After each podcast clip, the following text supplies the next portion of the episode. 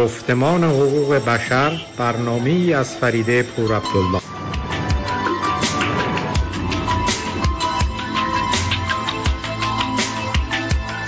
تصور کن اگه حتی تصور کردنش سخته. جهانی که هر انسانی تو اون خوشبخت خوشبخته. که تو اون پول و نژاد و قدرت ارزش نیست. جواب هم صدایی ها پلیس ضد شورش نیست. نه بمب هسته داره نه بمب افکن نه پاره دیگه هیچ بچه ای پاشو روی مین جا نمی‌ذاره. همه آزاد آزادن. همه بی درد بی دردن. تو روزنامه نمی‌خونی نهنگا خودکشی کردن.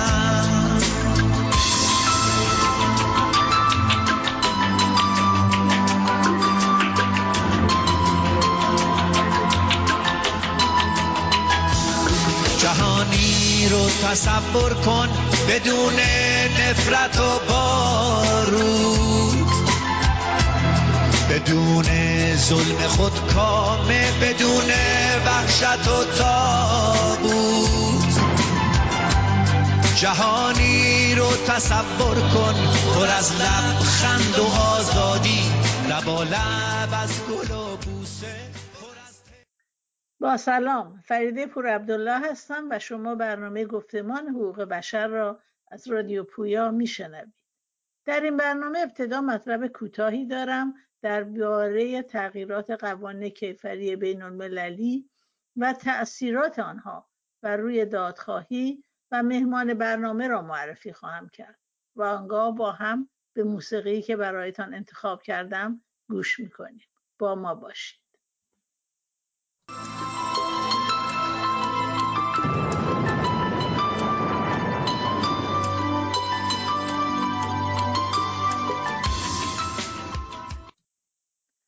در اکتبر 1998 هنگامی که به دستور بالتازار کورازان یک قاضی اسپانیایی پلیس بین الملل با حکم بازداشت ژنرال آگوستو پینوشه دیکتاتور شیلی در آستانه محل اقامت او ظاهر شد قوانین جزایی بین المللی برای همیشه دگرگون گردید. این قوانین یک بار پیش از آن هم در دادگاه نورنبرگ که در سال 1945 در شهری به همین نام در آلمان به جنایت سرکردگان حکومت ناتزی رسیدگی می‌کرد به چالش کشیده شده بود. دستاورد دادگاه نورنبرگ برای دادخواهی تثبیت این اصل بود که جرایم توسط اشخاص حقیقی صورت می‌گیرد و نه حقوقی. و تنها راه اجرای عدالت در برابر نقض حقوق شناخته شده بین المللی مجازات کردن کسانی است که عامل و یا انجام دهنده آن بودند و دفاع متهمان با عنوان کردن مأمور و معذور بودن قابل پذیرش نیست. و حالا این بار در لندن در سال 1998 یک بار دیگر این قوانین به چالش کشیده شدند. قاضی اسپانیایی پینوشه را متهم کرده بود که در های بعد از کودتای 1973 شیلی دستور شکنجه، قتل و گروگانگیری هزاران نفر از شهروندان شیلی، انگلیس و اسپانیا را با هدف از میان برداشتن مخالفان رژیم نظامی صادر کرده است. و یا با سکوت آگاهانه خود ارتکاب آنها را اجازه داده است. تشکیل دادگاه و محاکمه پینوشه این دیدگاه را که نمی‌توان رهبران دولتی را در دادگاه کشور دیگر به محاکمه کشاند باطل کرد و از آن مهمتر این اصل را بنا گذاشت که افراد می توانند بر علیه نقض حقوق بنیادین شناخته شده بین المللیشان بر علیه دولتها و مقامات کشورها اقامه دعوا کنند. چندی نگذشت که اساسنامه کیفری دادگاه روم در سال 1998 تصویب شد که در آن بر عدم مسئولیت و قابل پیگیری بودن رؤسای کشورها در صورت ارتکاب جرم تأکید می‌کند. تغییر مثبت قوانین کیفری و پیشرفت‌های آن باعث شده است که هرچه بیشتر امکان دسترسی به عدالت بیشتر شود. هرچند که تغییرات بسیار آهسته و کند صورت می‌گیرد اما جریان روند آنها به طرف خواهی و احترام به حقوق بشر است.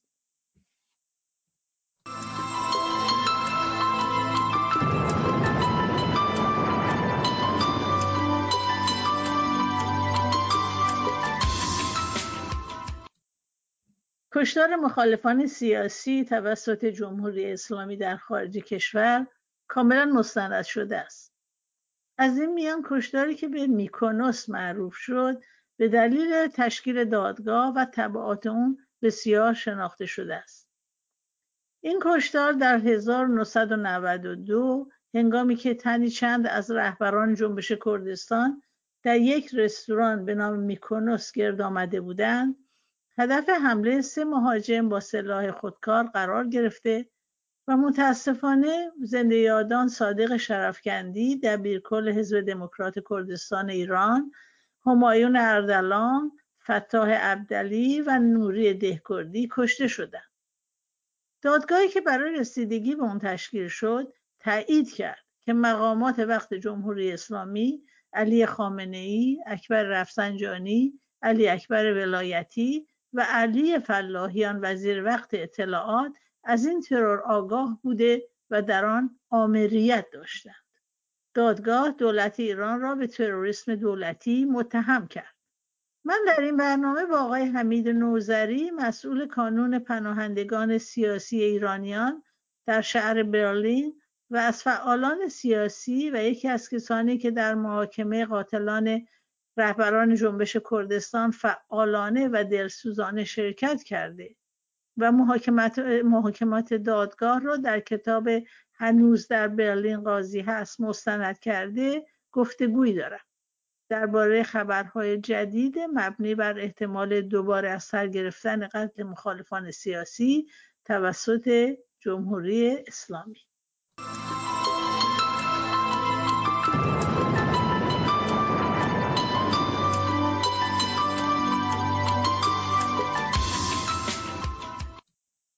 سلام می‌کنم خدمت آقای حمید نوزری و سپاسگزارم که دعوت ما رو پذیرفتید. منم به شما سلام می‌کنم و متشکرم از این دعوتی که از من کردید. آقای نوزری در ماهای اخیر اخبار نگران کننده در رابطه با سیاست های سرکوب جمهوری اسلامی در رسانه ها منتشر شده. تازه ترینشون است که کسی به اسم مسعود مولوی در ترکیه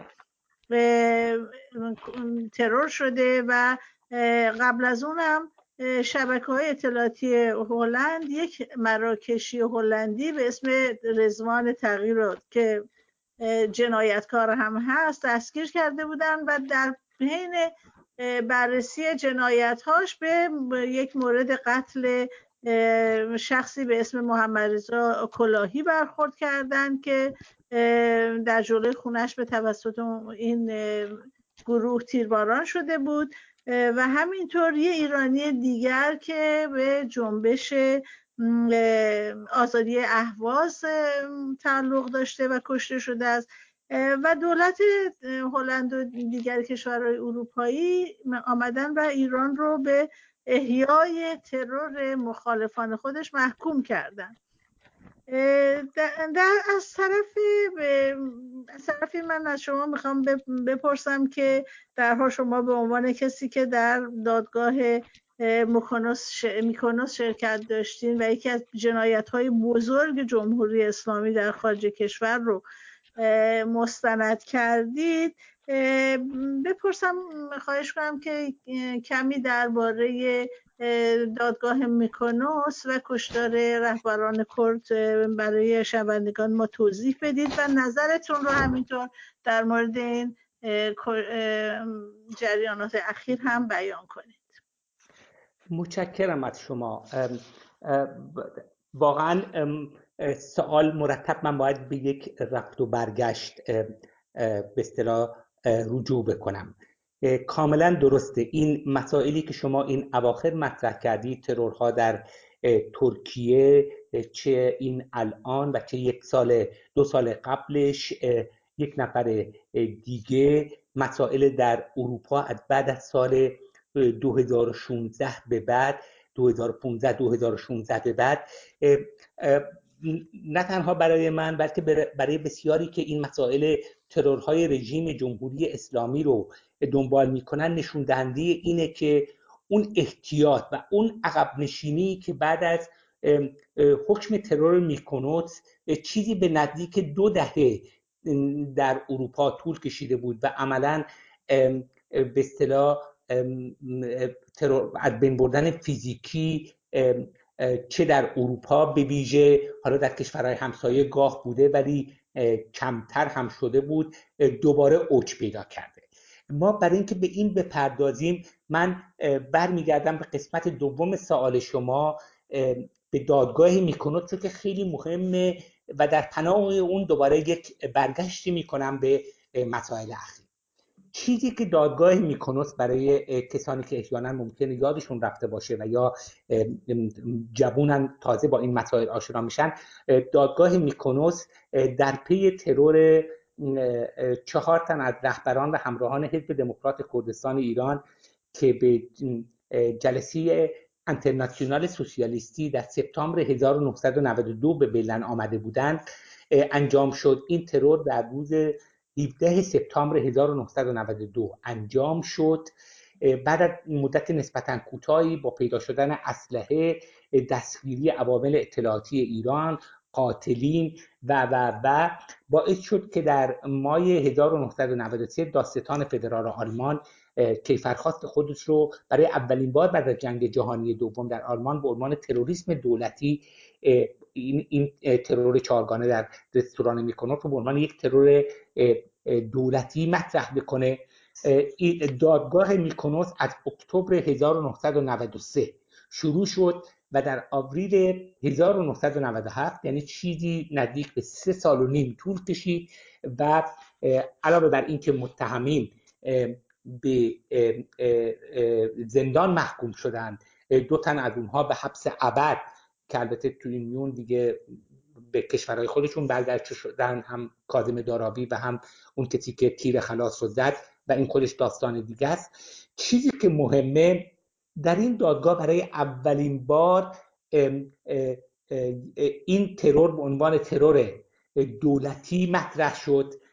علی فلاحیان به عنوان وزیر وقت اطلاعات ایران به عنوان دستور دهنده اصلی و سازمانده اصلی نام درش برده شد.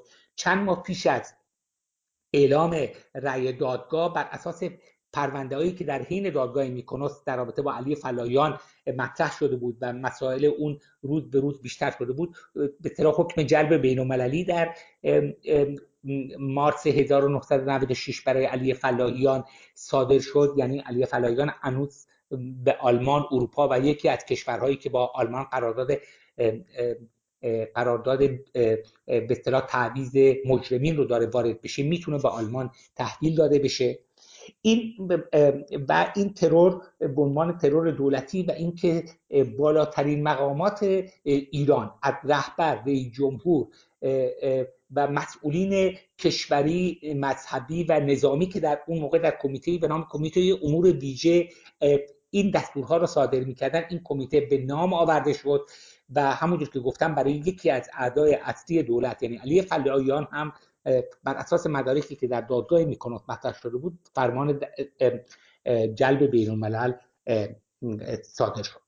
چیزی که در دادگاه میکنوت مهمه من فقط اینجا اشاره می‌کنم بعد شما باید ببینید که من لازمه وارد جزئیات بشم یا نه. این بود که ما برای اولین بار بعد از به قدرت رسیدن جمهوری اسلامی ایران با مدارک و شواهدی آشنا شدیم که چگونگی از بین بردن مخالفین در خارج از کشور نوع تصمیم گیری اونها استدلال هایی که برای از بین بردن اونها مطرح میشه سازماندهی اونها چگونگی همکاری وزارتخونه های مختلف در ایران برای اون و چگونگی اینکه این عملیات در خارج از کشور تحت چه پوشش ها و تحت چه مناسباتی انجام می‌گیره روشن شد و این باعث شد که جنجال بزرگ سیاسی به اصطلاح اون موقع به وجود بیاد. شاید برای جوانان اگر این مصاحبه رو گوش میدن قابل توجه باشه که بعد از اعلام حکم میکنوت در آوریل 1997 تمام کشورهای اتحادیه اروپا سفرهای خودشون رو به عنوان اعتراض از ایران فرا خوندن با حدود یک ماه بعدش که محمد خاتمی و مسئله دو خرداد به وجود آمد سعی کرد که این تشنج رو کمتر بکنه. بالاخره بعد از 7 ده ماه در نوامبر همون سال دوباره سفرا برگشتن. ولی یکی از مسائل جدی این بود که ایران تعهد داده بود که دیگه در اروپا دست به ترور فیزیکی و از بین بردن مخالفین نزنه. و این مسئله که اینو به بخش اول صحبت شما میشه وضع کرد. یعنی در حقیقت ما از آوریل 97 تا حدود سالهای 2014 2015 2016 فعالیت حذف فیزیکی در اروپا از طرف ایران رو نداشتیم. علاوه بر اون حتی نوع عملیات اطلاعاتی ایران در اروپا هم به شدت زیر نظر قرار گرفته بود و کنترل می‌شد. این مسئله رو من در سه دادگاه دیگه که در بلن برای جاسوسی برگزار شد که حدود 1992 ببخشید 1999 تا 2000 2003 و همچنین 2016 انجام شد. و متخصصین امور امنیتی آلمان گزارش میدن می‌دادن این عملیات های جاسوسی ایران در اروپا و ملاقات های اونها بیشتر به کشورهای شوروی سابق و حتی کشورهای آسیای جنوب شرقی گاهی ترکیه و اینها منتقل شده بود. ولی در آخرین این دادگاه که 2016 بود و برای جاسوسی دو نفر که در درون شورای ملی مقاومت داشتن جاسوسی می‌کردن و بچه محکوم شدن برای اولین بار اونجا ما زیگنال ها یا علائمی رو دیدیم که برای من که این مسئله رو دنبال می‌کردن نشون دهنده یک مرحله جدید و این این بود که مأمور اطلاعاتی یعنی افسر ارتباط این جاسوسه در درون مجاهدین در سال 2014 2015 برای ملاقات اون به آلمان آمده بود. و این اتفاقی بود که حداقل از بعد از میکنوز به ویژه بسیار جدید بود. ما در دادگاه های پیش از این همونطور که گفتم 1992 و 2003 هم که بعد یک بار جاسوسی درون نیروهای مشروط خواه و سلطنت طلب و یکی دیگه باز هم در درون مجاهدین بود. بدیم که تمام ارتباطات جاسوس ها و افسران رابطه اونها در کشورهای خارج از اروپایی انجام می‌شد. بیشتر در اندونزی، مالزی، آذربایجان خیلی کم در ترکیه ولی بسیار دور. دورتر. ولی در این دادگاه سوم متوجه شدیم که حدود یک سال پیش از دادگاه که می‌شد حدود 2014 2015 افسر رابط اطلاعاتی فردی به نام سجاد آمده بود که به این جوان 35 سالی که جاسوس وزارت اطلاعات بود به نام میسم در درون شورای ملی مقاومت در آلمان ملاقات کرده بود. این اولین زیگنال جدی بود که نشون دهنده یک تغییر بود. بعد همونجور که شما فرمودید با حوادثی که در هلند بعد دانمارک بعد دوباره فرانسه بعد دستگیری دبیر سوم دبیر سوم سفارت ایران در اتریش شخصی به نام اسدالله اسدی که به اصطلاح اون بم و مواد منفجره رو در اختیار دو نفر دیگه قرار گذاشته بود که در جلسه که در 2016 در جلسات سالانه مجاهدین منفجر بکنن. و و و همچنین بعد شما هم گفتید مسائل الاحباد مسائل کلاهی و بعد الان این مسائل اخیر درون ترکیه. اینها همه نشون دهنده اینه که سیاست احتیاط و دست به عطا رفتن اطلاعاتی ایران از دو حتی در اروپای غربی از 2014 2015 دارای تغییرات جدی شده. به نظر میاد سیاست حتی از بین بردن فیزیکی بار دیگر در دستور کار نیروهای اطلاعاتی ایران قرار گرفته و این مسئله رو دنبال می‌کنه و حوادث درون ترکیه چه همین که شما گفتید شخصی به نام مولوی در نوامبر سال گذشته و چه نزدیک دو سال پیش از اون به همین ترتیب استخدام نیروهای شرور و افراد به اصطلاح آدمکشای حرفه‌ای از طرف سفارت ایران اینها به مانند هلند و به مانند دانمارک نشون دهنده اینه که حتی سیاست از بین بردن هم تغییر کرده و دیگه به مانند سابق افسران و کادهای خودشون رو برای از بین بردن فیزیکی اینها به کار نمی‌برن بلکه سعی می‌کنن قاتلین حرفه‌ای رو به اصطلاح بخرن با پول زیاد که اونها کار اونها رو انجام بدن. این جنبندی خیلی مختصریه که میشه از میکنوس به بعد و مسائلی که باعث شد از طریق میکنوس که یک مدتی در اروپا خاموش بشه و حداقل دست به عطا را برن چگونه این مسائل داره دوباره به نوع دیگه خودش رو نشون میده؟ و به نظر من این نشون دهنده اینه که مسائل درونی رژیم به اصطلاح تدردرات جدی به وجود اومده و همونجور که ما در دادگاه میکنوس شاهد بودیم هنگامی که مقامات امنیتی ایران احساس خطر بکنن کسایی رو که به قوه خطر تشخیص میدن رو به هر طریقی که می‌تونن و این بار بازم فیزیکی به اصطلاح از بین می‌برن. این می‌تونم یک نگاه کلی بهش بگم که توی این رابطه با توجه به مسائل اخیر و دادگاه میکنات به اصطلاح دستاوردهای اون در این اواخر در سیاست های خارجی ایران قابل دیدنه و میشه به وضوع اون رو تحقیق کرد.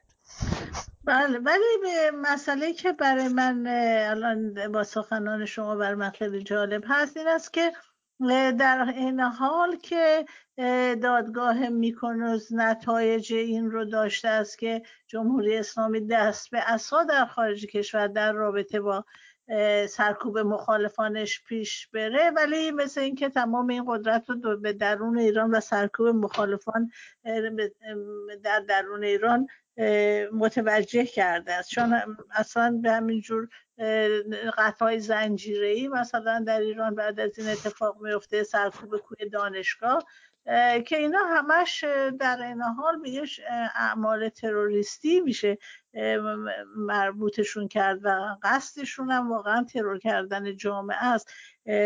و در درون جامعه این خشونت ها رو انجام داده. این سوال های پیش میاد که با توجه به نگاه کردن به جمهوری اسلامی حتی از قبل از اینکه به قدرت برسه از مسئله کشتار آتش زدن سینما رکس کشتار رهبران رژیم پیشین در مدرسه رفاه و همینطور کشتارهای دیگه آیا واقعا این استفاده از روش های خشونت آمیز و کشتار مخالفان به نظر شما آیا این یک مسئله ماهوی به قول معروف در مورد جمهوری اسلامی نیست؟ دقیقا هست بذارید اولین من موقعی که اولین ترورهای سیستماتیک در ایران شروع شد هنوز ایران بودم. فراموش نمی کنیم از کوتاه بعد از انقلاب جدا از اون به اصطلاح محاکمات رو روی پشت بون اعلام, اعلام کردن و جدا از اون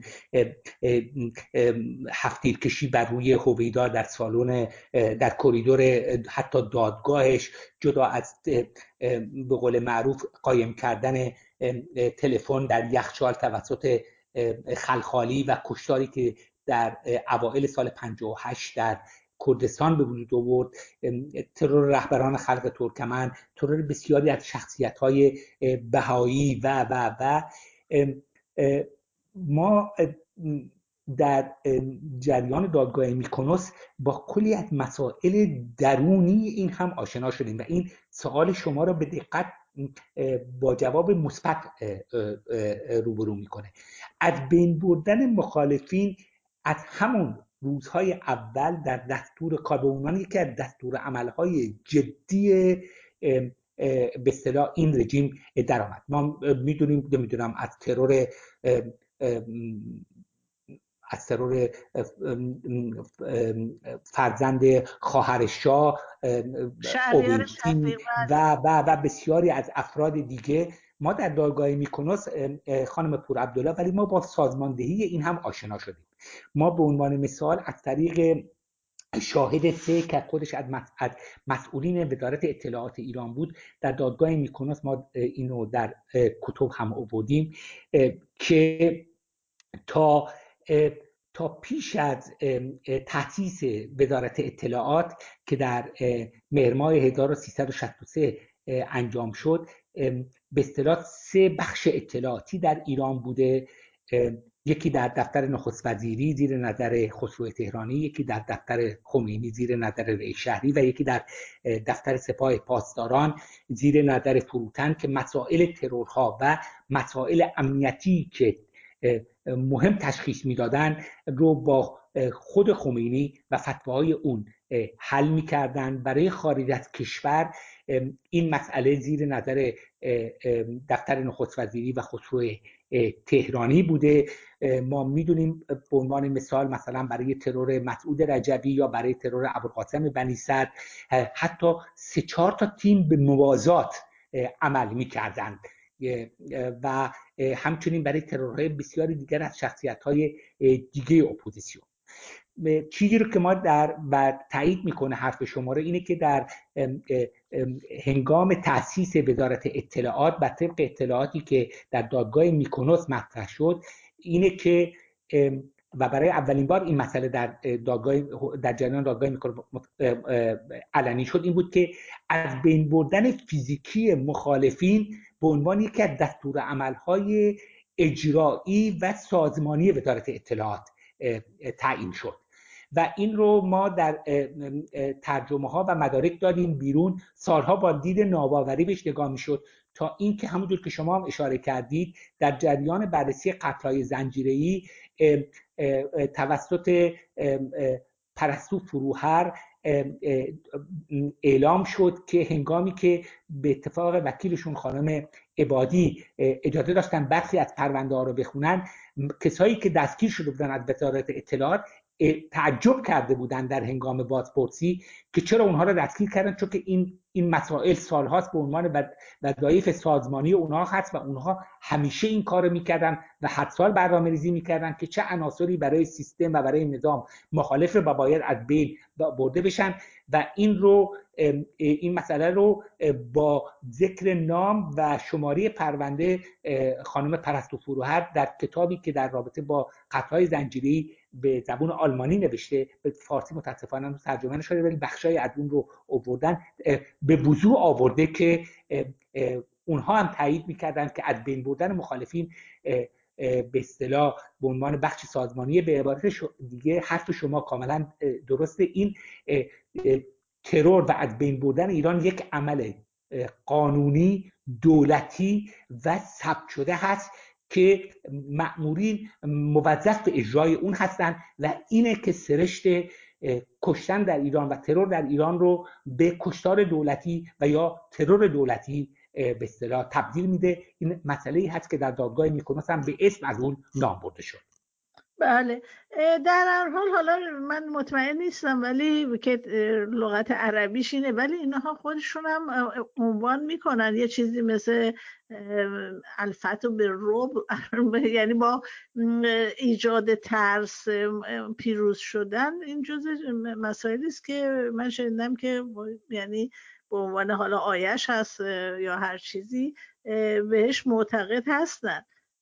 در هر حال سوال بعدی من در این رابطه برمیگرده به یک مسئله مهم دیگری که در حال حاضر در جریان هست و اونم دستگیری کسی است به اسم حمید نوری عباسی که چند ماهی است در سوئد دستگیر شده و متهمه که در فاجعه کشتار زندانیان سیاسی در زندانهای ایران در سال 1367 در گوهردش به عنوان دادیار در این قضیه نقش داشته بله. البته واقعا کار وقتی انجام بشه خیلی آسونه ولی من فکر می‌کنم این کار بسیار مشکلی بوده است که برای این پرونده درست بشه و اصلا دستگیر بشه و من از همه اون کسانی که در اینجا دست دستن در کار بودن آقای ایرج مستاقی و همینطور آقای کاوه موسوی که تونستن پیگیرانه دنبال این قضیه باشن و در حال با حکم بازداشت او رو بگیرن واقعا جای تشکر داره. اما سوال من که الان شما آیا اطلاع دارین که اصلا مراحل دستگیری اون بازداشت اون و پیشرفت دادگاهش در چه مرحله هست؟ ببین تا اونجایی که من می‌دونم هنوز کیفرخواست دادستانی تهیه نشده. هنوز این حمید عباسی یا هر کسی دیگه که اسمش هست در دوران بازداشت موقت به سر می‌بره. برای همین حدود هر ماه یا شیش هفته به بعد این قرار بازداشتش بایستی تمدید بشه که تقریبا موقعی که این اتفاق میفته همونجور که شما گفتید کسانی که این زحمت رو کشیدن اطلاع میدن که این به اصطلاح بازداشت موقت هنوز تمدید میشه. چیزی شبیه اون اتفاقاتی که پیش از دادگاه میکنوت افتاد. این حمید نوری و حمید عباسی داستان دستگیریش اگر به موفقیت برسه موفقیت یعنی که حداقل این کیفرخواست صادر بشه و دادگاهش در سوئد شروع بشه. واقعا یک کیفیت دیگه می‌تونه بده در حد میکنوس ولی در سطح دیگه. چون که میکنوس مال خارج از کشور بوده. این در درون ما برای در رابطه با ایران در رابطه جنایت برای بشریت اولین باره که با همچی دادگاهی احیانا مواجه خواهیم شد. بسیاری از مسائل برای همه جدیده و باید دید واقعا به این مسئله چجور برخورد بشه. به هیچ گونه از یک دادگاه جنایی آدم یک تصوری ممکن داشته باشه. ولی دادگاه جنایت علیه بشریت ما تا کنون از طریق دادگاه رسمی سازمان در دنهاگ و اینها دیدیم بیشتر یوگسلاوی سابق یا برخی کشورهای آفریقایی و و و بودن ولی من حداقل یادم نمیاد که در یک کشور در یک دادگاه حقوقی اینم با توجه به قوانین جدیدی که در سوئد و برخی از کشورها صادر شده انجام میشه بله. واقعا بله. علاوه بر دست به کسایی که این کار رو انجام دادن و و پیگیر این جریان هستن به نظر من اگر خانم پور عبدالله بذارید اجازه بدید که با توجه به تجربه‌ای که به عنوان ناظر در دادگاه میکنوس داشتم یک کم راجع به جزئیات جریان حرف بزنیم. اگر این کیفرخواست صادر بشه و اگر دادگاهی انجام بشه جدا از اینکه نتیجه دادگاه چی میشه و اینها به نظر من خیلی مهمه که نیروهای مخ... اپوزیسیون بتونن جدا از اختلافاتی که به هم دارن به کنار کسایی که می‌تونن در هر سطحی که خودشون می‌دونن کسایی که به هم بیشتر نزدیکن اینا این دادگاه رو پیگیری بکنن. پیگیری دادگاه میکنوس چند وجه داشت. یکی اینکه شما مرتب در دادگاه حضور داشته باشید اون موقع مثل الان اینترنت و اینها نبود. ما مجبور بودیم هر یکی دو هفته یه بار گزارش ها رو به نشریاتی که هفتگی یا دو هفتگی یه بار در می اومدن بدیم که گزارش ها به گوش بقیه برسه. الان صبح دادگاه انجام بشه یه گروهی باشه که بتونه در یکی دو ساعت نکات مهم رو یکی دو صفحه بنویسه و همون شب در اینترنت بذاره و نکات دقیق و مهم رو بگه. بسیار مهمه. خیلی مهمه که با وکلای شاکیان خصوصی نیروهای مختلف اپوزیسیون ارتباط داشته باشن و بتونن احیانا نقاطی که برای دادستانی ممکنه تاریک باشه و زیاد باش آشنا نداشته باشه از طریق وکیل شاکیان خصوصی به دادگاه ارائه بشه و یک غنی بودن بیشتری به این مسائل بده. از اونجایی که پیش از اینم گفتم مسئله برای اولین باره بیبایستی به دقت و با خونسردی و این مسئله رو دنبال کرد ببینن و یاد بگیرن هم ببینن و هم یاد بگیرن که چجوری باید رفتار کرد. همونجور که برای ما شرکت در دادگاه میکنات واقعا یک آموزش و یک یادگیری هم با یک قوه قضاییه مستقل بود و اینکه به چه چیزایی به و چگونه اینها کار می‌کنن چگونه مدرک می‌خوان چگونه سند رو ارائه میدن چگونه حق به حقدار می‌رسه چگونه هر کسی دارای حقوق خودش رو شرکت بکنن. به در اون دادگاه از این حقوق برگزار باشه. یعنی باید بتونن خون با خونسردی در این دادگاه شرکت بکنن ناظر باشن با مطبوعات در ارتباط باشن با نیروهای سیاسی در ارتباط باشن که احیانا فشاری اگر دولت ایران و دولت سوئد بذاره بتونن در مجامع عمومی بر علیه اون کار بکنن. کارهایی رو که یک داستانی به خاطر مقام رسمیش معمولا نمی‌تونن بکنن وکلای شاکیان خصوصی و نیروهای اپوزیسیون به شکل به اصطلاح بیرونی و علنی می‌تونن بسیار کارزارهای موثری رو اگر لازم باشه به وجود بیارن. انتظاراتشون رو منطقی جنبندی بکنن. این دادگاه اگر بهترین حالت برگزار بشه ممکنه نقش یک نفر رو به عنوان همیاری در یک قتل عام و یک کشتار علیه بشریت انجام بشه. بله. اینه که ما از یک داد بله. از یک دادگاه نمی‌تونیم انتظار داشته باشیم که به تمام مسائل جمهوری اسلامی به اصطلاح برسه و بررسی بکنه. مسائل دادگاه مشخصه. امیدوارم این دادگاه به یک جایی برسه و اگر یک نتیجه ای بده به نظرم همونجور که در رابطه با تروریسم دولتی یک در میکونوس یک دستاورد بزرگی رو برای اپوزیسیون به وجود آورد که روی اون کار بکنه اگر این دادگاه به نتیجه برسه در رابطه با مسائل داخل ایران و همونجور که شما هم فرمودید نقض حقوق بشر سیستماتیک در ایران کشتار مخالفین زندان کردن مخالفین در ایران در یک ابعاد بین‌المللی دیگه امکان داره تر بشه بله. و این پیروزی بزرگی می‌تونه بله. برای نیروهای طرفدار عدالت اجتماعی دموکراسی بله. حقوق بشر و برابری در ایران باشه بله اتفاقا در تایید صحبت های شما من اینجا در جلوم یک متنی رو دارم از سازمان عفو بین الملل که اونها هم در یه بیانیه ای از بازداشت حمید نوری بسیار استقبال کردن و در این حال این بازداشت رو توسط که توسط دولت سوئد انجام شده به یک اقدام تاریخی منصوبش کرده و گفته است که یک گام های بی سابقه ای بوده که برای اجرای عدالت برای قربانیان کشتارهای 67 برداشته شده است. و در این حال هم که یک پیامی برای مقامات ایرانی داره که مسئولان جنایت علیه بشریت از دست عدالت نخواهند گریخت. و در این حال هم می‌خواد که باید این تحولات جامعه بین المللی رو به حرکت در بیاره تا یه مکانیسمی تحقیقاتی در سازمان ملل ایجاد بشه که بتونه به این جنایت ها رسیدگی بکنه. در حال خیلی این مسئله دستگیری حمید نوری عباسی رو بسیار روش تاکید می‌کنه و امیدوار است که بتواند که یک تحولی اصلا در همونطور که شما گفتین در اجرای عدالت جهانی به وجود بیاره. اما یه نکته در مورد صحبت های شما که برای من بسیار هم جالب بود این, است که حالا آیا شما با توجه به این مسائل گروهی و دستبندی های سیاسی و غیره آیا شما این رو می‌بینید که اپوزیسیون ایران در خارج کشور بتواند با کمک همدیگه اون برنامه رو که شما خیلی هم دقیق و منسجم پیشنهاد کردید. این رو در رابطه با این دستگیری حمید نوری اجرا بکنه. چون حقیقتش این است که در مقایسه با, با دادگاه میکنوس الان 28 سال از اون تاریخ گذشته است. الان اپوزیسیون ایران در خارج کشور هم بزرگتر هست.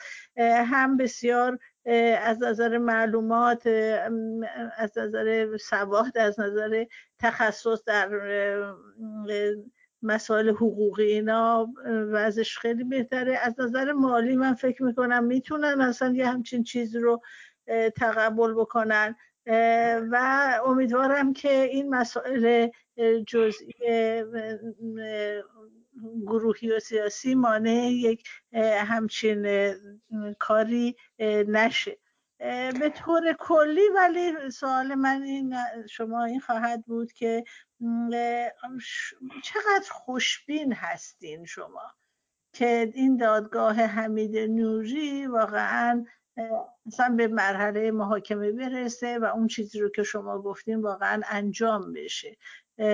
چون این مسئله با توجه به این مسائل سیاسی و فشارهایی که جمهوری اسلامی از نظر سیاسی وارد می‌کنه روی کشورها و اینا یه کمی این رو اگر برای مشاهده ما توضیح بدین خیلی ممنون میشه.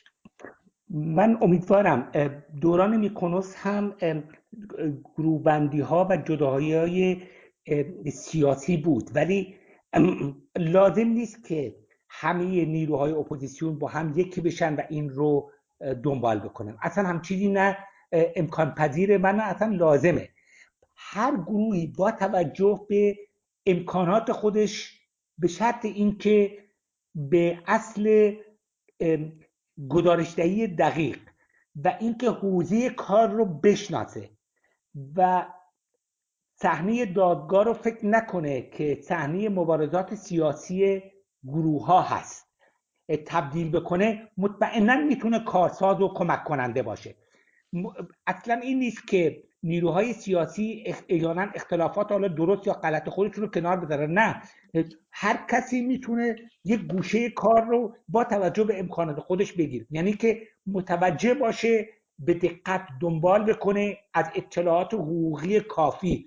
نسبتا کافی برخوردار باشه بدون یک دادگاه. اونم یک دادگاه عالی در رابطه با جنایت علیه بشریت چیه و چه امکاناتی داره چه به اصطلاح چگونگی تظاهر در اون چگونگی داندن اطلاعات از به شاکی وکلای خصوصی و و و رو اگر بتونن درک بکنن و انتظارات یک دادگاه مستقر متکی بر حقوق رو بدونه و نخواد همه چیز رو از با دید توطعه و فلان و به امان این چیزها نگاه بکنه به نظر من کاردار خواهد بود. اولین چیز به نظر من شناخت مسئله است. امکانات رو دیدن. تماس با مطبوعات و نیروهای سیاسی و پیگیری جریان چنان که دادگاه را بیفته به صورت دقیق و نه به صورت خواستها و آمالهای سیاسی. گدارش ها باید دقیق و بیطرفانه باشه. چیزی رو که مطرح میشه به گوش بقیه برسونن.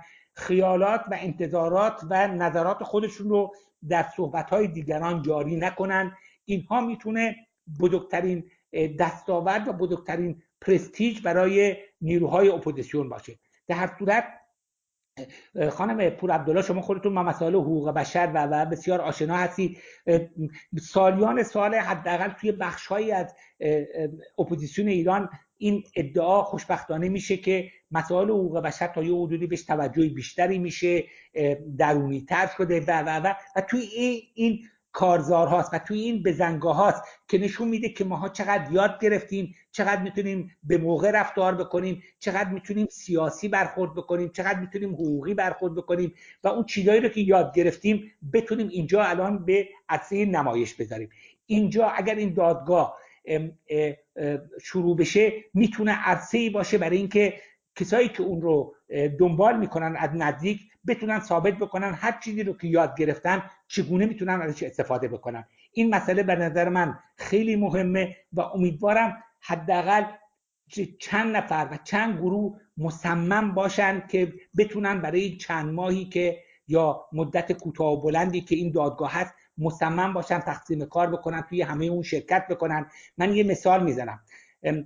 دادگاه میکنوف که شروع شد همان اول فکر می‌کردن که دو سه ماه بیشتر طول نمی‌کشه. سه سال و نیم طول کشید. سه سال و نیم تقسیم کار کردن بین سه چهار نفر ما که هم حتما توی دادگاه باشیم هفته دو روز باشیم. شبش گزارش بنویسیم به دقت بنویسیم. به نشریاتی که می‌خوام برسونیم اینها کار کمی نبود. یعنی اگر این دادگاه هم یه مدت طولانی طول بکشه انرژی و توان زیادی می‌بره. احتیاج به کسایی دارن که بتونن بین خودشون تقسیم کار بکنن گزارش بنویسن بتونن بنویسن با تندنویس داشته باشن بتونن مسائل مهم و جمع‌بندی بکنن اشتباه ننویسن. یعنی این چیزاست که من برای من نشون دهنده جدیت اینه که این مسئله برای نیروهای اپوزیسیون که این همه سر سال 67 مراسم ها و اون کشتار ما صحبت می‌کنیم الان که یک بزنگاه و یک موقعیت پیش اومده از این موقعیت به خوبی چگونه می‌تونیم استفاده بکنیم؟ امیدوارم که این جریان نشون بده که ما رشد کردیم پیشرفت کردیم و می‌تونیم از پس مسائل بزرگ و جدی هم بر بیاییم.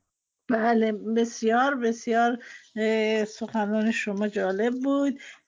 قبل از اینکه متاسفانه ما وقت بیشتر از این نداریم من دوست دارم از هر کسی که در برنامه مش... گفتگو شرکت می‌کنه یک سوال رو بپرسم و اونه که نظر شما در مورد مجازات اعدام چیه؟ والا ممکنه الان با یه سن دیگه که از من گذشته نزدیک 60 سال من از دقیقا میگم از سن 23 سالگی با موافق لغو مجازات اعدام شدم. دلایل خاص خودم رو دارم. من به عنوان یک فعال سیاسی امیدوارم یک بار بتونم این تجربه رو از طریق شما هم به دیگران جایگاهی برای حقوق بشر در و حقوق انسانی در مبارزات سیاسی قائلم که بویژه بعد از تجربه انقلاب 57 و بسیاری از مسائل دیگه که در کشورهای همسایه ما به وجود آمده و در, در کشورها مسئله فعالیت سیاسی بر بستری که حقوق بشر پیشنهاد می‌کنه برای من در این 15 سال گذشته 20 سال گذشته نقش بسیار جدی. من این حرفها رو الان نمی‌زنم. اینها رو حدود 12 13 سال پیشم به صورت یک مطلبی در رابطه با حقوق بشر زمینه برای کار سیاسی و عملی هم پیشنهادات دارم. من معتقدم که به اصطلاح حفظ شعن اسلامی و شعن و شعون انسانی یکی از اولین اونها لغو مجازات اعدامه به خاطر اینکه انتقامگیری جامعه از یک شخص یکی از شدیدترین و خشنترین انتقام هایی که می‌تونه گرفته بشه. امیدوارم در همین سطح کافی باشه و بقیه مسائل رو اگر شما وقت و حوصله داشته باشید سر فعالیت سیاسی و مسائل حقوق بشر رو به یک وقت دیگه موکول بکنیم. خیلی هم خوشحال میشم و امیدوارم که بتونیم این برنامه رو با شما داشته باشیم. خیلی ممنون از زحمتی که کشیدین وقتی که به ما دادین. و من برای شما شب خوشی رو آرزو می‌کنم. با امید سلامت برای شما تا آینده. منم از شما بسیار متشکرم از این زحمتی که می‌کشید و این وقتی رو که در اختیار من قرار دادید اجازه بدید در این دوران سخت نه, نه تنها سخت نظر حقوق بشری در جمهوری اسلامی ایران و برای ایرانیان بلکه در دوران سخت این بیماری کرونا هم برای شما و دیگر شنوندگانتون آرزوی صبر و سلامتی بکنم به امید اینکه این روزهای قرنطینه هم زود تموم بشه و ما بتونیم از خونه بریم بیرون. بله. خیلی ممنون. خواهش می‌کنم.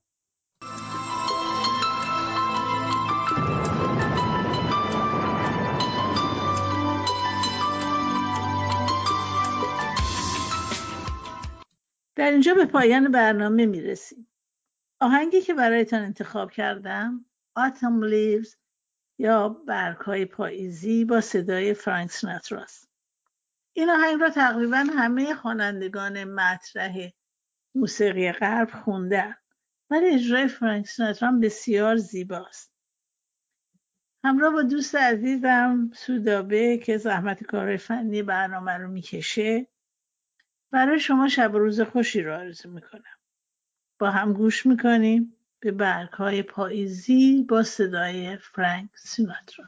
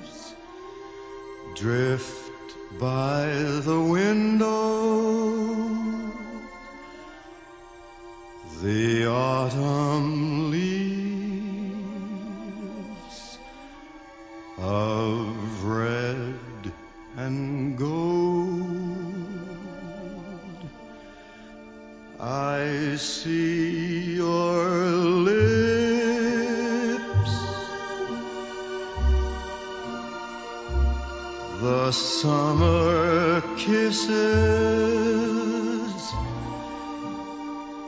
the sunburned hands